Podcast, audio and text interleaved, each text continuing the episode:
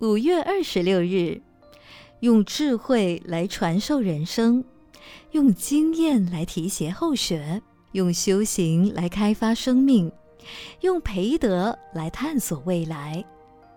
中国的教育一向是严师出高徒，师严而道尊。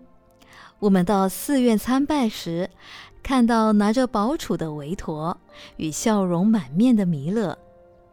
不论是韦陀的宝杵，还是弥勒的笑容，都是在说明对众生的教育。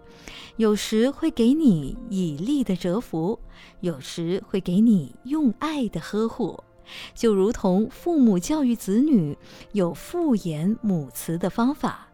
西方人的教育，在婴儿期一二岁时，父母就让他睡在露天的地方。或者将他丢入游泳池里，训练其求生的能力。即使长大到了青少年时期，也是让其打工、洗车、扫地、端盘子，训练其自食其力的能力。这不是父母不爱他们，而是希望他们能经得起风霜雨雪的考验，才能成为有用之才。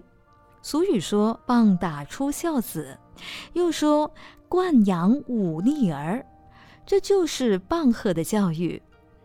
没有严厉和慈悲的父母，很难教育出优秀的子女；没有棒喝的手段，弟子也难成大器。棒喝体罚不是不好，而是要看他是不是材料。反之，别人是要呵护你呢，还是要对你棒喝呢？就端看你给人的评价而定了。文思修，没有严厉和慈悲的父母，很难教育出优秀的子女。每日同一时段与您相约有声书香。